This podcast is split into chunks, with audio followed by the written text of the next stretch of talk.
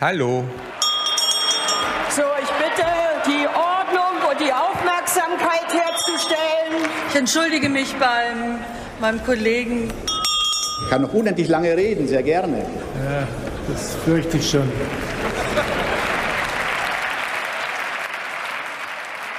Guten Tag zum Taz Podcast des Parlamentsbüros äh, Bundestalk. Das ist der erste Podcast in dieser Reihe. Heute ist Donnerstag, der 24. Juni und wir werden bis zur Bundestagswahl am 26. September zweimal im Monat zu hören sein. Und wir, das ist das Taz Parlamentsbüro, ich bin Stefan Reinecker, ähm, zuständig im Parlamentsbüro für SPD und Linkspartei. Und bei mir sind meine Kolleginnen, meine Kollegin und mein Kollege Sabine und Uli. Bitte, Sabine. Ich bin Sabine am Orde und ich berichte vor allen Dingen über die Union und die AfD. Und ich bin Ulrich Schulte und äh, leite das Parlamentsbüro und schreibe ganz viel über die Grünen. Hallo. Hallo. Ja, ähm, diese Woche gab es ein Ereignis, über das wir sprechen äh, werden müssen, nämlich die das äh, CDU und das Wahlprogramm der Union. Und ähm, lang erwartet. Ähm, Sabine, du, das ist ja deine Partei, dein Metier. Hat dich was überrascht an dem Wahlprogramm? Beim ersten Lesen oder bei der Vorstellung hat mich dann doch überrascht, wie unkonkret es in vielen Bereichen ist. Beim zweiten drüber nachdenken habe ich gedacht, ähm, ja, eigentlich ist die Union ja so, passt schon. Also es ist, man hätte sich mehr erwartet, also in einzelnen Bereichen Klimapolitik so ein großes äh, Feld im Augenblick und dann doch relativ dürftig. Das ist so das eine. Und das andere ist, dass man äh, dafür, dass die Union ja eine Partei ist, die irgendwie für seriöse Regierungspolitik stehen will, ähm, dass man das Gefühl hat, das ist finanziell nicht so richtig gedeckt. Mhm. Das war eine wesentliche Kritik, im Grunde genommen unisono durch fast alle Medien, dass eigentlich keine Zahlen drinstehen, dass irgendwelche wolkigen Versprechungen äh, gemacht werden, die nicht gegenfinanziert sind. Genau. Ähm, Uli, du äh, befasst dich ja mit den Grünen und Schwarz-Grün ist ja nach wie vor die wahrscheinlichste äh, Regierungsoption für, ja. für äh, den Herbst.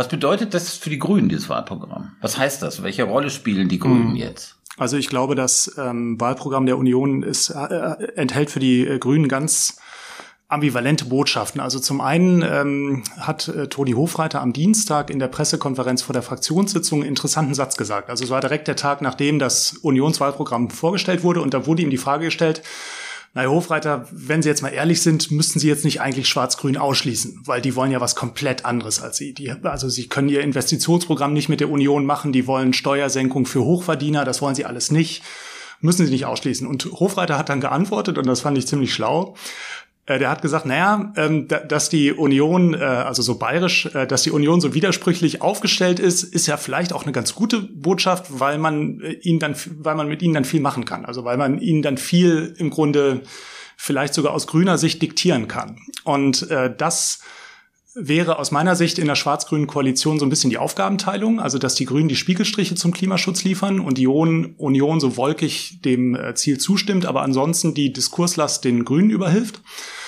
Und ich glaube, beim Punkt Finanzen, da kommen wir vielleicht später nochmal drauf, äh, da könnte es richtig knallen, weil da sehe ich wirklich überhaupt, da, das sind konträre Ideologien, die sich da gegenüberstehen und da sehe ich in keiner Weise, wie das zusammenpassen soll. Also beim Klima, vielleicht kann ich kurz ergänzen, mhm. beim Klimaschutz ist ja interessant, dass ähm, eigentlich auch nicht richtig viel drinsteht, was den Grünen widerspricht. Es steht halt so wenig drin. Mhm. Also es stehen so wenig Ideen drin, so wenig Wege, wie man da hinkommen will. Aber auch, ähm, wenn man jetzt mal das Tempolimit ähm, außen vor lässt, wo sie sich ja total gegen aussprechen, äh, ist gar nicht so viel, wo man sagen kann, äh, das geht mit den Grünen nicht. Also eine interessante Frage, es gibt ja so eine doppelte Lesart von diesem Wahlprogramm, würde ich sagen. Das eine ist, äh, das ist eben so Laschet, das ist so äh, allen wohl und niemand, niemand wehe. So eine Fortsetzung von Merkel, so Wohlfühlkurs, programmatisch war die CDU noch nie, noch nie so besonders interessant und das bedeutet im Grunde genommen nicht viel. Die andere Lesart, die es aber auch gibt, ist, das ist im Grunde genommen ein ziemlich hartes neoliberales Programm, weil es bedeutet also Soli für Besserverdienende äh, weg. Es bedeutet, da steht drin Unternehmenssteuer soll bei Gewinnen höchstens auf 25 Prozent gedeckelt werden, was international völlig gegen den Trend ist. Und äh, im Grunde genommen ist es also ein, ein Geschenk an die äh, an die Besserverdienenden und irgendwie eher so ein Move Richtung FDP. Also was ist es jetzt? Ist es sozusagen leer im Grunde genommen? So wie die Union eben oft programmatisch leer ist, oder ist es im Grunde genommen ein neoliberales Programm? Also es ist nur eins von beiden kann stimmen, oder? Na, e, ehrlich gesagt finde ich aber, es ist beides. Also es blinkt natürlich ein bisschen in diese neoliberale Richtung, das finde ich schon durch, äh, klar, es gibt, wir lehnen Steuererhöhungen ab, irgendwie wir stehen zur Schuldenbremse und so weiter und so fort. Gleichzeitig sind aber echt viele dieser Maßnahmen, zum Beispiel die Deckelung der Unternehmenssteuer, mit so einem perspektivisch versehen. Ne? Und das sind alles so weiche Formulierungen, wo, wo sie jetzt irgendwie einen Flock einhauen können und aber perspektivisch ist ja echt ein dehnbarer Begriff. Von daher würde ich schon sagen, es ist tendenziell würde ich eher in die Richtung gehen zu sagen, das ist so ein Wohlfühlprogramm, man will niemandem wehtun, man will niemanden verschrecken und ähm, äh, das passt ja eigentlich auch total super zu Laschet, also zu diesem onkeligen Auftreten irgendwie, ich bin der, der versöhnt und so, ich nehme euch alle mit und das passt, finde ich.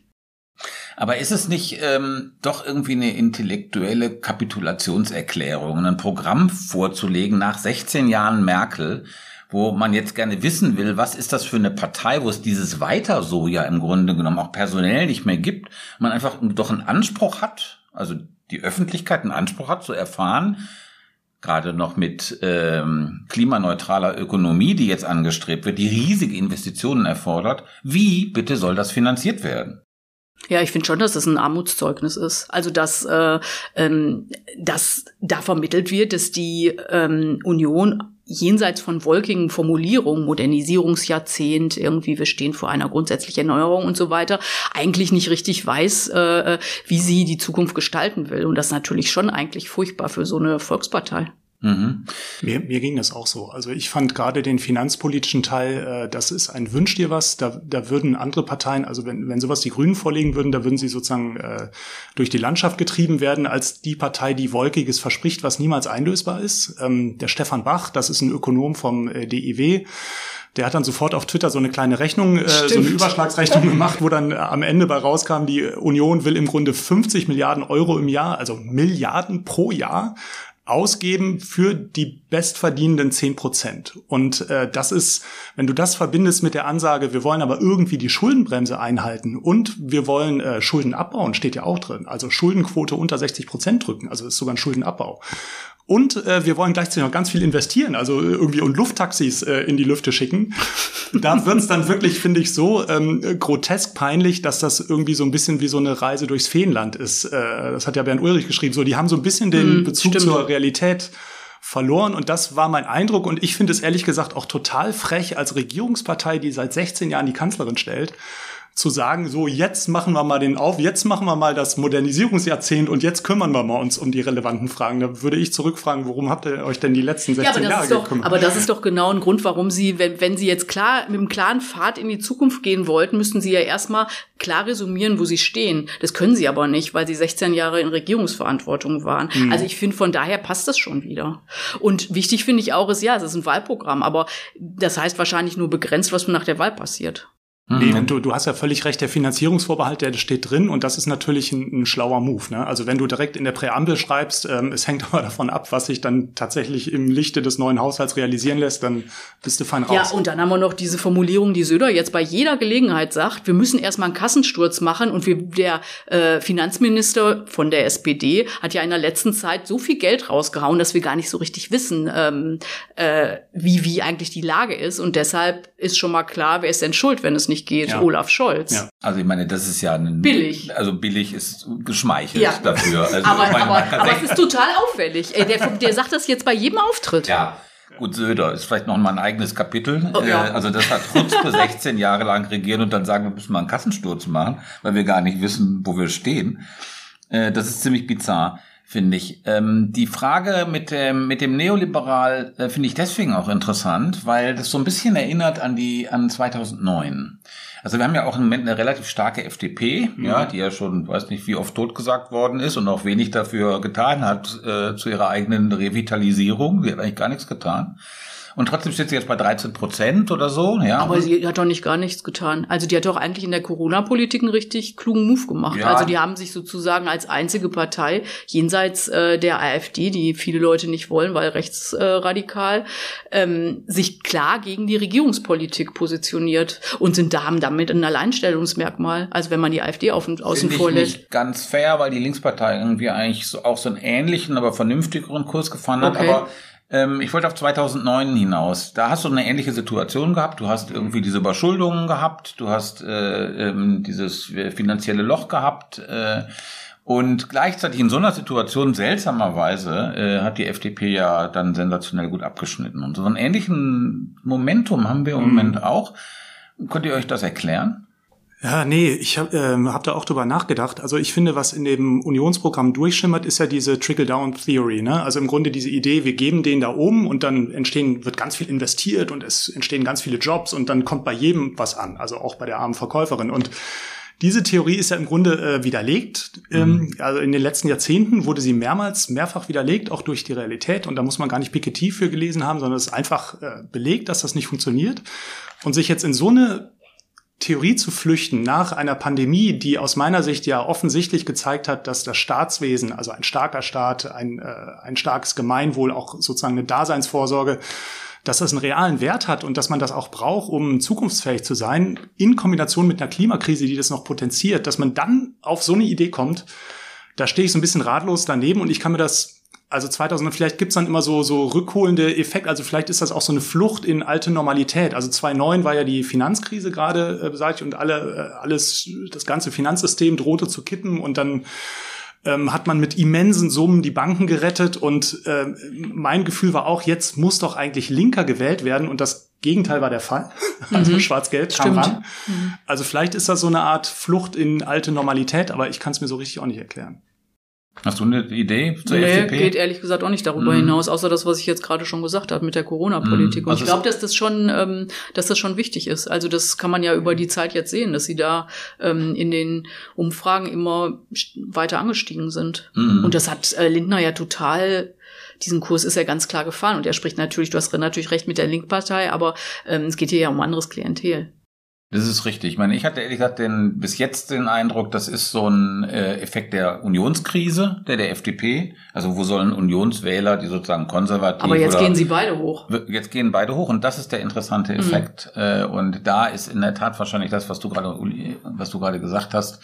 Das kommt da zum Tragen. In so Krisenmomenten gehen die Leute eben nicht unbedingt nach links oder Mitte links, sondern Normalität, genau. das Vertraute, genau das, was Herr Laschet also intellektuell desaströs, aber Richtig, ja. taktisch nicht unklug adressiert, nämlich mhm es bleibt alles so, wie es ist. Macht euch mal keine Sorgen. Ja, es und ich glaube schon, so ich glaube schon, dass er damit auch so eine Sehnsucht äh, bespielt, die im Augenblick echt weit verbreitet ist, weil alle von der äh, Pandemie so müde sind und sich irgendwie so Normalität schon wünschen. Und genau. äh, ähm, klar, es gab diese Umfrage, die gesagt hat, es gibt ähm, äh, ein großer Anteil der Bevölkerung will eigentlich eine Veränderung, aber äh, ich meine, im Grunde sind die Deutschen ja konservativ und äh, wenn sie dann abwägen müssen zwischen irgendwie dieser ungewissen äh, Zukunft mit der Grünen Grünen, mit den Grünen und Annalena Baerbock ohne Regierungserfahrung und dann auf der anderen Seite der Union, wo man schon immer das Gefühl hatte, na, irgendwie werden die es schon richten. Dann entscheiden sie sich vielleicht doch für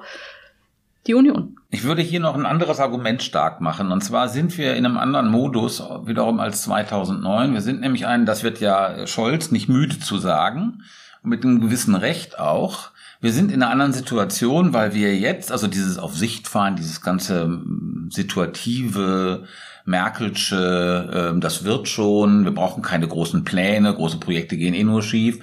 Wir brauchen aber im Moment irgendwie einen Plan für diesen äh, um, äh, klimaneutralen Umbau der Ökonomie und das geht nur mit Staatsgeld, also von äh, Ladesäulen für E-Autos angefangen über Wasserstofftechnologie und so weiter. Das ist ein großer disruptiver Richtig. Umbruch. Ja. Und da kann man nicht, da kommt man nicht, da ist es einfach zu wenig zu sagen, na ja, wir machen das schon auf Sicht fahren, situativen, hm, ein bisschen hier nachsteuern, da ein bisschen regeln.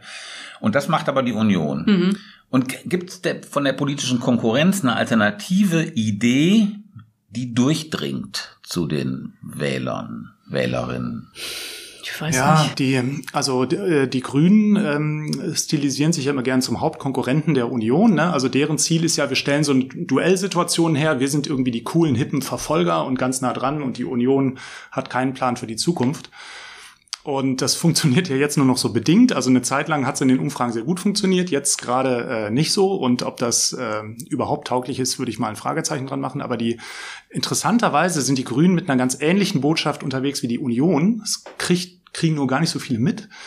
äh, weil alle denken, ah, die, die ist ja total radikal, die Baerbock und so, und jetzt so eine junge Frau und keine Regierungserfahrung und so. Aber in Wirklichkeit steht zum Beispiel über dem grünen äh, Grundsatzprogramm, Veränderung schafft Halt. Ja, ja, die Slogans sind also, sich eigentlich total der, ähnlich. Und ne? das ist im Grunde genau der gleiche Slogan wie Laschet. Ich weiß jetzt Sicherheit durch, der hat ja auch sowas ähnliches. Ne? Äh, also im Grunde, da stecken beide Botschaften drin, nämlich Wandel ja, aber nicht zu viel. Und die Grünen passen auch total auf, äh, anschlussfähig äh, an die Mitte zu bleiben. Also die versuchen auch im Grunde nicht zu überfordern. Ähm, aber äh, die Veränderungsbotschaft ist natürlich eine enorm andere als, als bei der Union. Also wenn man jetzt wieder beides nebeneinander liegt, muss man sagen, die Grünen haben die Veränderungsbotschaft und die Union setzt eher auf diese Sehnsucht nach alter Normalität. Und da ist mir zum Beispiel überhaupt nicht klar, in welche Richtung das kippt. Ne? Also ich glaube, dass viele Deutsche schon das Gefühl haben, das geht nicht mehr so weiter mit diesen Dürresommern und irgendwie alle schwitzen sich tot und können nachts nicht mehr schlafen und so. Also ich glaube schon, dass es da so ein Gefühl gibt, da muss sich wirklich auch dramatisch was ändern. Ähm, und in welche Richtung das kippt, halte ich für offen.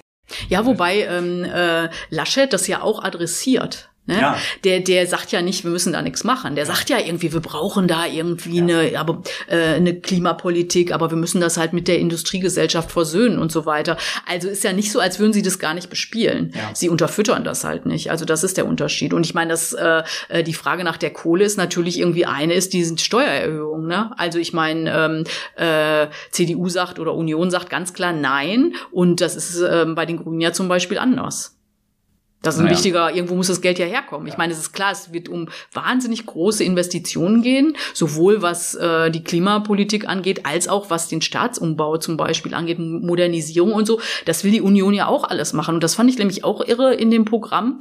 Da hat die ähm, Unionsfraktion jetzt echt lange an dran gearbeitet, an diesem Neustart äh, äh, Programm, wo sie, ich weiß auch nicht, fast 40 Maßnahmen aufgelistet haben, äh, wie man quasi den Staat modernisiert, digitalisiert, mhm. entbürokratisiert und so weiter. Und das ist auch, das Kapitel strotzt auch vor Allgemeinplätzen. Mhm. Also da wird auch diese Leistung, die eigentlich vorgelegt wurde, überhaupt nicht ähm, äh, äh quasi da reingereicht. Das finde ich auch merkwürdig. Ja, das ist eben, sind alles Versuche, sich unangreifbar zu machen ja, und diffus ja. zu bleiben und auf, sich auf nichts festzulegen. Und das ist irgendwie wahrscheinlich die Schlüsselfrage in diesem Wahlkampf. Zumindest zeichnet es sich im Moment so ab, würde ich sagen, ob Laschet und die im Grunde mit dieser Merkel-Nummer mhm. durchkommt. Ja. Ja. Ne? Das ist die Frage. Ja, das ist ganz interessant, weil irgendwie Söder hat ja in diesem ganzen Theater mit äh, Laschet da ihm vorgeworfen, er würde Kohl 2.0 machen, wo ja auch ein bisschen was dran ist, aber man könnte auch sagen, das ist Merkel 2.0. Also was Wahlkampf angeht, ist das, äh, finde ich, ist das eine Fortsetzung des Kurses, ganz klar. Von, von Merkel. Und man, ja, aber, aber eigentlich ist die Zeit ja eine andere. Also irgendwie, ich finde es so ein bisschen unfassbar, dass es scheint, als könnten sie damit durchkommen. Das ist richtig. Ja. Hm wie, was bedeutet das für die Grünen? Du hast vorhin gesagt, äh, Toni Hofreiter in der PK äh, versucht hat, das hat versucht, so eine, konstruktiv zu eine dialektische Wendung genau. da reinzubringen, die den ja. grünen Regierungsplan nicht völlig ruiniert. Aber äh, die Frage ist, ähm, wir haben so ein bisschen anderes Bild der Grünen jetzt, als das sehr anders ist als noch vor vier Wochen. Hm. Vor, vor vier Wochen waren die, galten die Grünen noch, ach, die sind so perfekt und die machen das alles so, also zum Leidwesen von Journalisten, die über die Grünen berichten müssen, so perfekt und steril, ja, dass dann nichts nach außen dringt, ja, während die Union da so eine Wirtschaftsschlägerei veranstaltet, ja.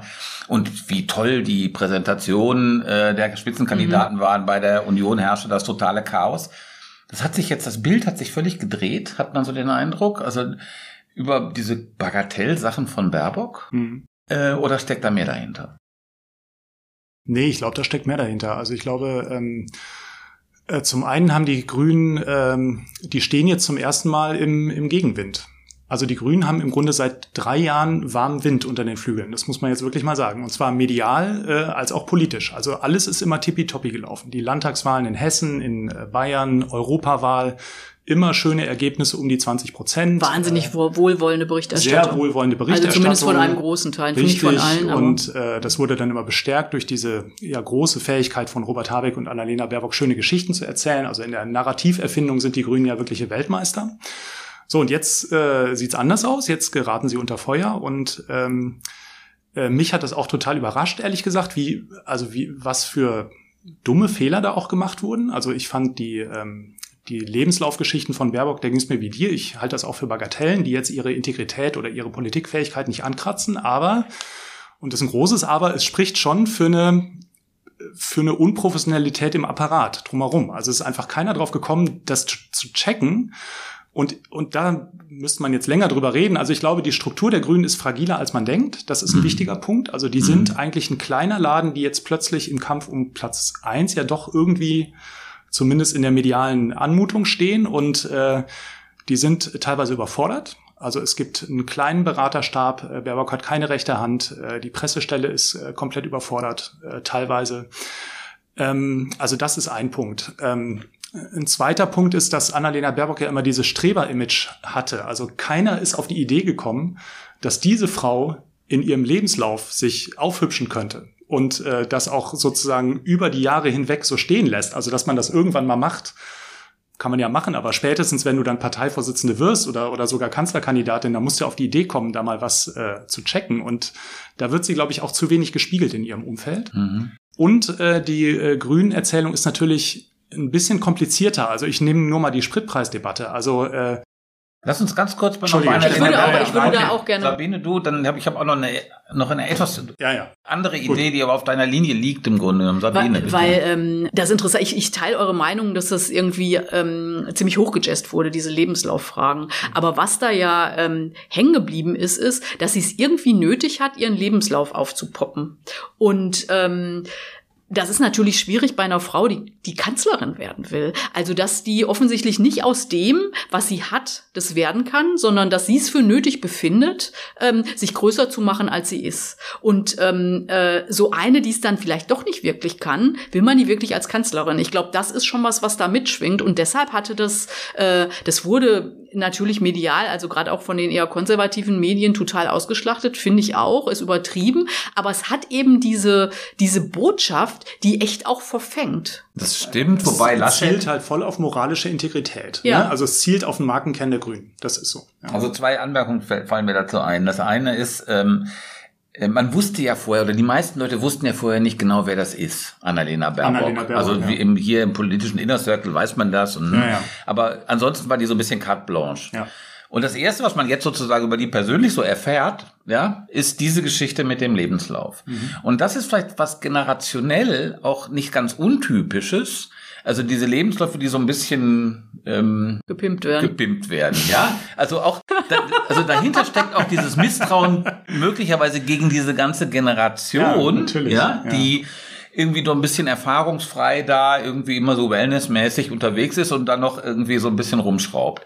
Und ich glaube, das ist nochmal der Hintergrund. Also das hat das im Grunde dieses klein, dieses kleine ist deswegen groß geworden, weil man sie vorher nie so richtig ganz einordnen konnte. Und jetzt hat man sozusagen so einen Haltegriff, an dem man sich festhalten kann. Ja. Und das zweite ist natürlich, absurd ist es natürlich andererseits, wenn man sich Laschet anguckt mit dieser ähm, Affäre seinerzeit 2011 oder wann das war, mit dem, wo er diese ganzen Klausuren verbummelt hat. Ja. Und äh, ich meine, das war jetzt wirklich mal so, ne, das ist rheinländisch vielleicht, dass man da mal einfach naja, mal so... Ja, die, die Klausuren sind verbummelt und er hat dann, das, da, der Witz an dieser ganzen Geschichte war ja, dass er dann irgendwie quasi Noten gegeben hat für Klausuren, die es gar nicht gab, ja. Also das... Also ist äh, eigentlich im Grunde gar nicht rheinisch, rheinländisch, sondern vielleicht eher sizilianisch. Ja, auf jeden Fall merkwürdig, aber ich meine, das, das Irre ist ja, dass die, nee, ich finde, es gibt einen total wichtigen Unterschied, weil die, weil das lange bekannt ist. Mhm, und das wurde jetzt von linker Seite probiert, irgendwie, oh, und es steht nicht in Laschets Lebenslauf, dieser Lehrauftrag. Ja, da muss man schon irgendwie sagen, so what, man schreibt, der schreibt doch nicht jeden Leben, jeden, jeden, als Ministerpräsident jeden kleinen Lehrauftrag irgendwie in so eine, ähm, äh, in seinen Lebenslauf. Das war irgendwie schon auch ein bisschen billig. Ja, finde ja. ich, von der, von der Retourkutsche. Okay. Ja. Ähm, du wolltest noch auf den Benzinpreis zu sprechen kommen und die Grünen. Äh, da gab es ja so eine so eine Allparteienfront auf einmal gegen ja, die Grünen. Also diese erstaunlich. Diese Debatte, die hat mich wirklich ne? von, von ja, Linkspartei, ja, Linkspartei CDU, CSU alle drauf. Und äh, also diese Debatte hat mich wirklich ähm, verstört, muss ich gestehen, oder die fand ich ganz, ganz schlimm, weil im Grunde ja CDU und CSU gegen etwas agitiert haben, was sie selbst beschlossen haben. Ja, SPD also, auch. Ne? SPD auch. Es war die große Aufregung ja, ja, ja, hoch. Äh, Annalena Baerbock sagt, der Sprit wird bis zu 16 Prozent teurer, aber der CO2-Preis, den CDU, CSU zusammen mit der SPD beschlossen haben, hat ja das Ziel, Benzin teurer zu machen. Und auch der Anstiegspfad liegt relativ nah bei dem Pfad, den die Baerbock da gesagt hat. Und das, also um nochmal zu diesem Thema, wie viel Veränderung ist in Deutschland eigentlich möglich, ähm, zurückzukommen. Also das hat mich ähm, gerade mit Blick auf diese Frage sehr mutlos gemacht, weil ich dachte, okay, denn in den ersten drei Tagen würde ich sagen, haben ja CDU, SPD und Laschet haben ja die Debatte gewonnen. Also die Bildzeitung hat eine große Kampagne ja, gemacht, Spritpreise ja. hoch, hoch, hoch.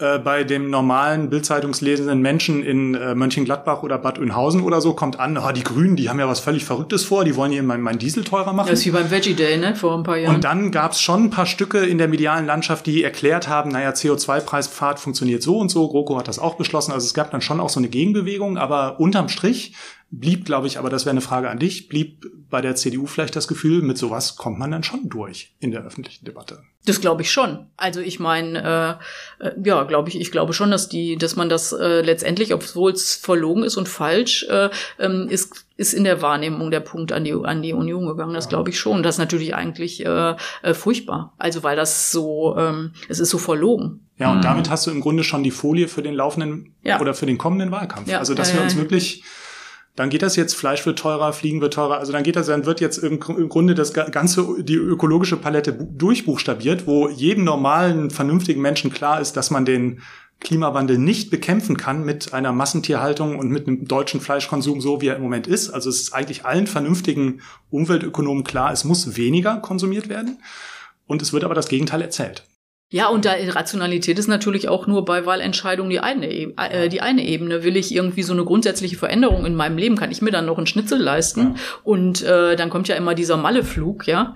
Ähm, das sind schon auch Faktoren, die wichtig sind. Das darf man, glaube ich, nicht unterschätzen. Ja. Aber sind die Grünen sozusagen damit jetzt schon mal prädestiniert für die Rolle des Opfers irgendwie in dem Wahlkampf, der da auf uns zurollt, ähm, wo sie gewissermaßen das gleiche Schicksal erleiden werden wie bekannterweise 2013?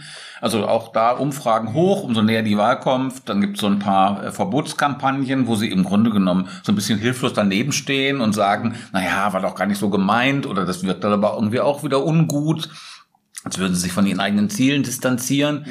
Und dieses Unprofessionelle, was du vorhin erwähnt hast bei Baerbock in dem Apparat, das lässt ja da irgendwie nichts Gutes ahnen. Aber es ist ja auch nicht, äh, finde ich jetzt nur das äh, Unprofessionelle oder diese eine Debatte. Ich meine, äh, wenn man sich diese Aussage da von Toni Hofreiter in diesem Spiegel-Interview mit den äh, äh, mit der Eigenheimfrage äh, noch mal vor Augen führt, war ja genau dieselbe Nummer. Der hat ja nicht gesagt, die Leute, äh, wir wollen ein Eigenheim verbieten. Ja, der Traum vom Eigenheim ist aufgeträumt, sondern er hat ja nur gesagt, irgendwie, man bei der bei der Flächenverteilung ist es jetzt nicht das geschickteste.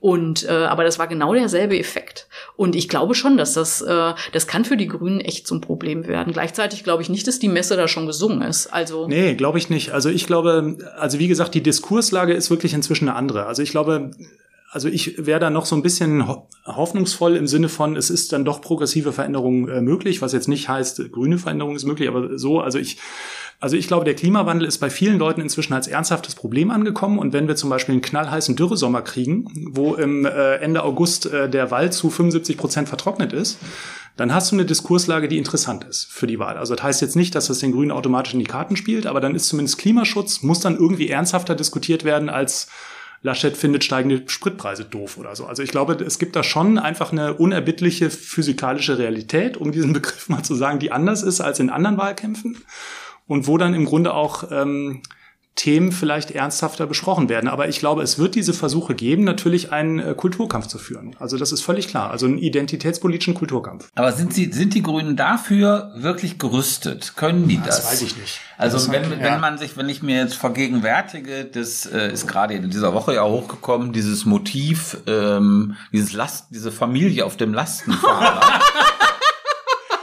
musst du kurz schildern. Ja. Äh, also man sieht einen bärtigen Mann, äh, der Vater, fährt. der Vater fährt. Vorne eine äh, ähm, glückselig lächelnde blonde Mutter mit zwei kind Kindern mit Fahrradhelm auf. Und fragt sich sofort, warum trägt der Ma Vater keinen Helm? Aber also das also ein grünes, äh, biedermeierliches Öko-Idyll in dem die meisten Leute nicht leben wollen. Äh, also das ist so ein, äh, ich fand das so, so ein Zeichen dafür, dass denen so eine Empfindlichkeit, Empfindsamkeit, was wie ankommt, irgendwie fehlt. Also das adressiert gewissermaßen nur den Premslauer Berg und auch da nur eine bestimmte Community, die kein Gespür für Peinlichkeiten hat. Weil im Grunde genommen ist das ja ein Ding, wenn du dir das mit dem Auto vorstellst, dann wäre das die CDU-Reklame von 1971 gewesen. Ja, ja mit dieser Ja, ja, heilen stimmt schon. Familie, mit diesem leicht Ja, ja. dämlichen Grinsen. Genau. Also das ist alles auch so unironisch. Ja. Oder Margarine-Werbung aus den Äh, 70ern. Ja, wie Margarine-Werbung aus den 70ern. Also denen fehlt äh, irgendwie so der das Gefühl, auch das soziale Gefühl dafür, was man repräsentiert, was man wie repräsentieren und symbolisieren kann. Und das fand ich deswegen so ein bisschen schockierend. Ja, also ich würde jetzt äh, natürlich das Bild war äh, wahnsinnig peinlich. Ich musste auch laut lachen, als ich diese diese Britta da vorne in diesem Lastenfahrradkorb gesehen habe mit den beiden Kindern. Wo du denkst, da willst du jetzt am liebsten irgendwie ins Hinterrad reintreten oder so, damit er hinfällt. ähm, ja, Entschuldigung, jetzt müssen wir vielleicht schneiden. Nix da. Äh, nee, aber es war quasi ein Motiv. Keine Ne? Und äh, man muss jetzt fairerweise sagen, dass sowohl Robert Habeck als auch Annalena Baerbock, die tragenden Figuren bei den Grünen seit äh, gut drei Jahren, dass die total daran arbeiten, diesen Überheblichkeitsvorwurf und diesen Moralismusvorwurf, der da ja auch drin steckt, ah, die Besserverdiener fahren mit dem Lastenfahrrad durch den Prenzlauer Berg und der Dieselfahrer in Brandenburg ist denen doch völlig Wumpe. Also das ist ja das, was da drin steckt. Und die wissen, wie gefährlich dieser Vorwurf ist und sie versuchen seit drei Jahren, den wegzukriegen. Also Habeck sagt dann, ich, ich fahre ja auch auf der Autobahn gerne 150, ich gehe ja auch Dosenbier kaufen. Stimmt. Äh, Annalena Baerbock hat Wirft letztens, weg, ne? hat Oder was letztens sie in der? Bildzeitung gesagt, sie grillt total gerne, Mhm. also mal eine leckere Bratwurst. Also es ist alles im Grunde der Versuch, das wegzukriegen, aber das ist natürlich wahnsinnig hartnäckig, dieses Image. Und immer wenn dann sowas kommt, dann ähm, explodiert das in den sozialen Netzwerken und dann hast du dieses alte Bild. Ne? Und ob sie gerüstet sind für einen wirklich beinharten Wahlkampf, das frage ich mich ehrlich gesagt auch. Ähm, also weil Trittin hat ja damals 2013 auch brutalster Wahlkampf. Der hat ja dann äh, wie so ein Maschinengewehr zurückgekoffert mit so ganz vielen Zahlen und hat damit immer die Botschaft gesendet, wir haben aber doch recht. Also ihr denkt alle falsch und wir haben recht. Und das ist ja quasi auch eine problematische Message. Also gab es auch in der Benzinpreisdebatte so Mhm, Auswüchse, dass du bei den Grünen so eine gewisse Beleidigtheit, dass jetzt die Leute ihre klugen Konzepte gar nicht kapieren. Ne? Also sowas ist natürlich auch fatal. Und gleichzeitig finde ich, sind sie, ähm, also ich finde sie manchmal sehr zahm. Also ich finde, da müsste auch härter zurückgeschossen werden. Also wenn jetzt gerade die, ich finde, was Paul Ziemiak macht, ist ja teilweise unterirdisch im Wahlkampf und äh, dann immer zu sagen, wir machen aber hier einen fairen, seriösen Wahlkampf, ist aus meiner Sicht auch so ein bisschen ähm, passiv-aggressiv. Ja, ja, aber es ist schon. Nee, aber, Ja, das, ist, das, das, das stimmt aber, schon. aber es ist schon ein bisschen schwierig, wenn sie ähm, auf der gleichen Ebene zu, zurückkoffern, weil das äh, an die Grünen moralisch andere Ansprüche ge gestellt werden. Also das ist Nee, nicht die das, gleiche Ebene, das aber würde, dann schon mal scharf sagen, Ja, okay. liebe Leute, hier ist die Grenze. Ja, okay, da das das stimmt natürlich. Das stimmt natürlich. Ich meine, es gab ja dieses äh, Werbeplakat da von dieser Initiative Soz Neue Soziale Marktwirtschaft mit äh, Baerbock da als mit den zehn Verbotstafeln. Äh, war das jetzt so ein, schon mal so die Ouvertüre für so einen richtig äh, dreckigen äh, Wahlkampf oder ist das irgendwie oder empfinden wir das nur als besonders schlimm nach diesen 16 Jahren Merkel, wo nur so rumgezertelt wurde und irgendwie das, die, der Fachausdruck dafür war äh, asymmetrische Demobilisierung, also so, dass man irgendwie dem Gegner alle Themen wegnimmt, damit bloß ke- kein Wahlkampf oder sowas ähnliches äh, vorkommt. Also sind wir im Grunde genommen so entwöhnt von so einem richtigen Rums, ja, und deswegen äh, nehmen wir das so übersteigert wahr. Oder bahnt sich da jetzt echt so eine, so eine richtige äh, Schlammschlacht an? Ich glaube eher das äh, erste, was du gesagt hast. Also ähm, weil wenn man jetzt in die Geschichte der Bundesrepublik ein bisschen zurückschaut, äh, schaut, da gab es ja heftige Wahlkämpfe. Also dass das jetzt besonders schlimm ist, was wir bisher gesehen haben, würde ich nicht, würde ich nicht sagen. Und ähm, äh, selbst bei dieser ähm, äh, Plakataktion da von, ähm, vom Institut für neue soziale Marktwirtschaft, da gab's ja Kritik eigentlich auch aus der eigenen, äh, äh, aus der eigenen Branche. Also es, äh, das ist ja nicht, dass das voll positiv angekommen ist, sondern da gab's irgendwie aus denen, die es eigentlich ansprechen sollte, ähm, äh, äh, Gegenwehr. Das finde ich, fand ich schon auch interessant. Ich meine, das war natürlich auch echt einfach daneben. Mhm. Du Nee, würde, würde ich so sehen wie Sabine. Also, es, also ich erinnere mich an die vergangenen Bundestagswahlkämpfe und da war es ja immer so, dass zum Beispiel Per Steinbrück und Martin Schulz immer das Problem hatten, können wir Merkel überhaupt angreifen? Also Merkel war ja total beliebt, bis weit in die SPD-Wählerschaft und weit auch in die Grünen-Wählerschaft hinein. die linken Wählerschaft auch. und sogar die linken Wählerschaft. Ja. Ja, ja. Und da hatten ja im Grunde die, äh, die oppositionellen äh, Parteien immer das Problem, wie greift man diese Frau eigentlich an und haben natürlich den Wahlkampf dann entsprechend runtergedimmt, weil sie eben nicht auf die brutale Attacke schalten konnten. Und deswegen würde ich schon sagen, da wird jetzt in, in Teilen auch was Normales als besonders scharf wahrgenommen. Aber es gibt auch einen Effekt in sozialen Netzwerken, müssen wir nicht vertiefen, aber ich habe schon Klar. das Gefühl, dass auf Twitter teilweise von rechtsextremen Accounts äh, Sachen bewusst gespielt werden, ja. Videoschnipsel, Stimmt natürlich auf jeden Fall. Ja. Und die werden dann teilweise auch retweetet, sogar im demokratischen Spektrum. Und dann gibt das so einen Zug rein in die Debatte. Aber was wir jetzt natürlich überhaupt noch gar nicht gesagt haben, was eigentlich an das anschließt, was du jetzt gerade meintest, ähm, dass die Situation jetzt auch nochmal eine besondere ist, weil Merkel eben nicht wieder antritt und weil die CDU oder die Union irgendwie ähm, zwar eine Kanzlerin hat, aber irgendwie nicht den Kanzlerinnenbonus und ähm, äh, das für die natürlich auch eine schwierige Gemengelage ist und Laschet ist natürlich äh, deutlich leichter angreifbar als äh, Merkel das war, würde ich sagen. Aber es sieht doch irgendwie für die Union erstaunlicherweise, wie schnell das ging, diese Wiedererholung nach diesem ganzen, ich meine, das war ja, da hat ja nichts gefehlt, ja, dieses, äh, diese äh, mit Spaltung drohen, sich zerlegen, irgendwie diese diese äh, Präsidiumssitzung mit Live-Twitter ja, nach ja, draußen, ja. Äh, diese Demas, also wo alle sich im Grunde genommen ja entblößt haben, ja. Mhm. Ähm, und das ist doch, ich finde es eher erstaunlich, wie schnell die in diesen normalen äh, etwas langweiligen, etwas bräsigen, onkeligen, ähm, naja, natürlich regieren wir den weiter, das ist doch eh klar, da gibt es doch gar keinen Zweifel dran. Wir äh, können auch irgendwie Programme schreiben, die eine absolute Unverfrorenheit sind, das kümmert doch niemand. Ja, aber das ist doch die DNA der Union. Ja. Also ich meine, wenn Sie da darauf können Sie immer zurückgreifen. Und ich fand ja eher am Anfang überraschend, wie lange es gedauert hat, bis ähm, äh, die CSU sich da wieder ein bisschen gefangen hat. Also es gab so viele Querschüsse auf, als alles eigentlich entschieden war, auf ähm, äh, auf Laschet, was mich wirklich gewundert hat. Und die Frage wäre, wenn die Sachsen-Anhalt nicht gewonnen hätten, dann wäre der, dann wäre das jetzt auch echt was anderes. Also dadurch, dass der Hasselhoff mit Laschets Unterstützung irgendwie so gut abgeschnitten hat da und gezeigt hat, die CDU kann Wahlen gewinnen und auch mit so einem eigentlicher Langweiler-Typ, ähm, das war wahnsinnig wichtig, auch wenn Sachsen-Anhalt ein kleines Land ist und besondere Bedingungen und so weiter. Aber ich glaube auch für die Dynamik innerhalb der Union war das eine echt wichtige Geschichte. Kann denn da noch was passieren bei der Union? Gibt's da, siehst du da für die bis zum 26. September noch Fallstricke, über die die plumpsen können? Oder müssen wir diese Hoffnung fahren lassen? Ja gut, Fehler können immer gemacht werden, aber ich wüsste jetzt im Augenblick nicht so was ganz, also wenn jetzt nicht noch irgendwas ganz Schlimmes über Laschet rauskommt oder so, ja, also was eher ähm, äh, so eine persönliche Sache dann wäre, ähm, was ich mir jetzt im Augenblick nicht, nicht vorstellen kann, glaube ich erstmal nicht so richtig. Also äh, vielleicht spielt das Wetter da irgendwie echt eine wichtigere äh, Rolle und jetzt, ob den Leuten wirklich klar ist, dass hier was äh, perspektivisch auf dem Spiel steht und es äh, nicht nur irgendwie ein paar Leute sind, die bei Fridays for Future auf die Straße gehen. Hm. Eine interessante Frage ist ja noch, wir sind bis jetzt immer davon ausgegangen, es gibt so einen Schwarz-Grün-Wahlkampf. Ne? Also es geht ums Klima, es geht um die Konzepte, die Union hm, hm, hm, bremst so ein bisschen, sagt aber, es ist schon wichtig, ne? Industrie hat das ja auch verstanden, Grünen sind so ein bisschen pushy bei dem Thema und zwischen denen läuft es und der Rest kippt so hinten runter. Vielleicht ist es aber gar nicht so.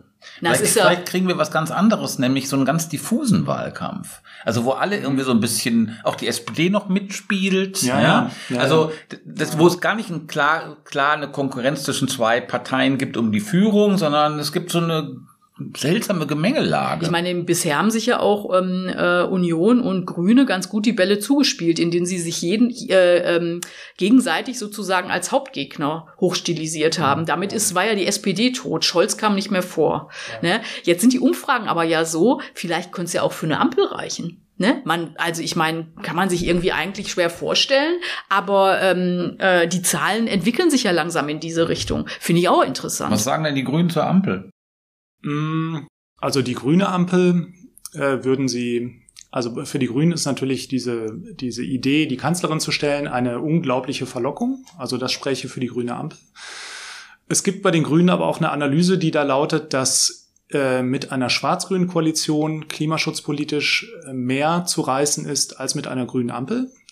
All dieweil in einer grünen Ampel, wir kennen das, FDP müsste das Lager wechseln.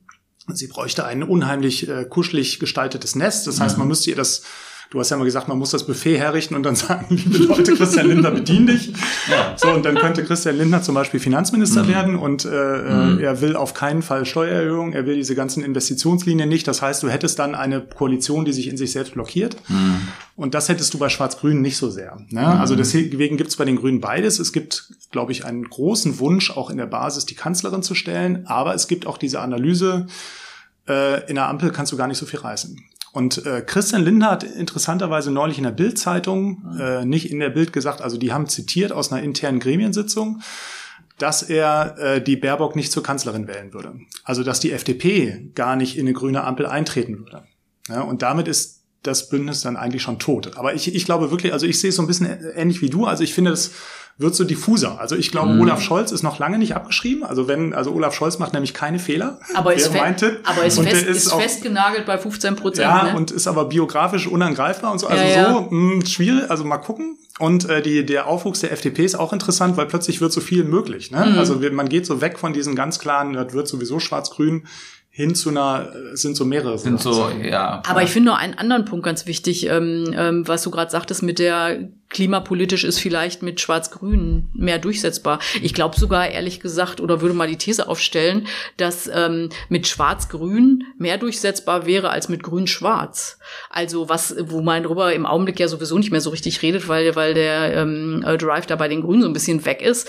Aber ähm, wenn die, ich meine, die Notwendigkeit ist da, das sieht die Union auch. Es gibt auch das äh, äh entsprechende Gesetz jetzt, ja, das heißt, und das Urteil des Bundesverfassungsgerichts, ja, das heißt, sie müssen agieren. Da gibt, ist gar kein Spiel. Also sie müssen agieren und ähm, äh, als Gewinner sind sie da vielleicht leichter zu bereit, als ähm, äh, wenn sie einen drüber gebraten kriegen und sich äh, äh, quasi erstmal die Wunden lecken müssen und äh, Laschet die ganze Zeit damit beschäftigt ist, sozusagen ähm, äh, März und Co. irgendwie dabei zu behalten und sich deshalb dann auf der, an der Front stärker abgrenzen muss. Also ich glaube, ähm, äh, dass es automatisch besser ist für dieses Thema, wenn die Grünen äh, gewinnen, wäre ich mir gar nicht so sicher. Ja, ist auch plausibel. Ja. Mhm.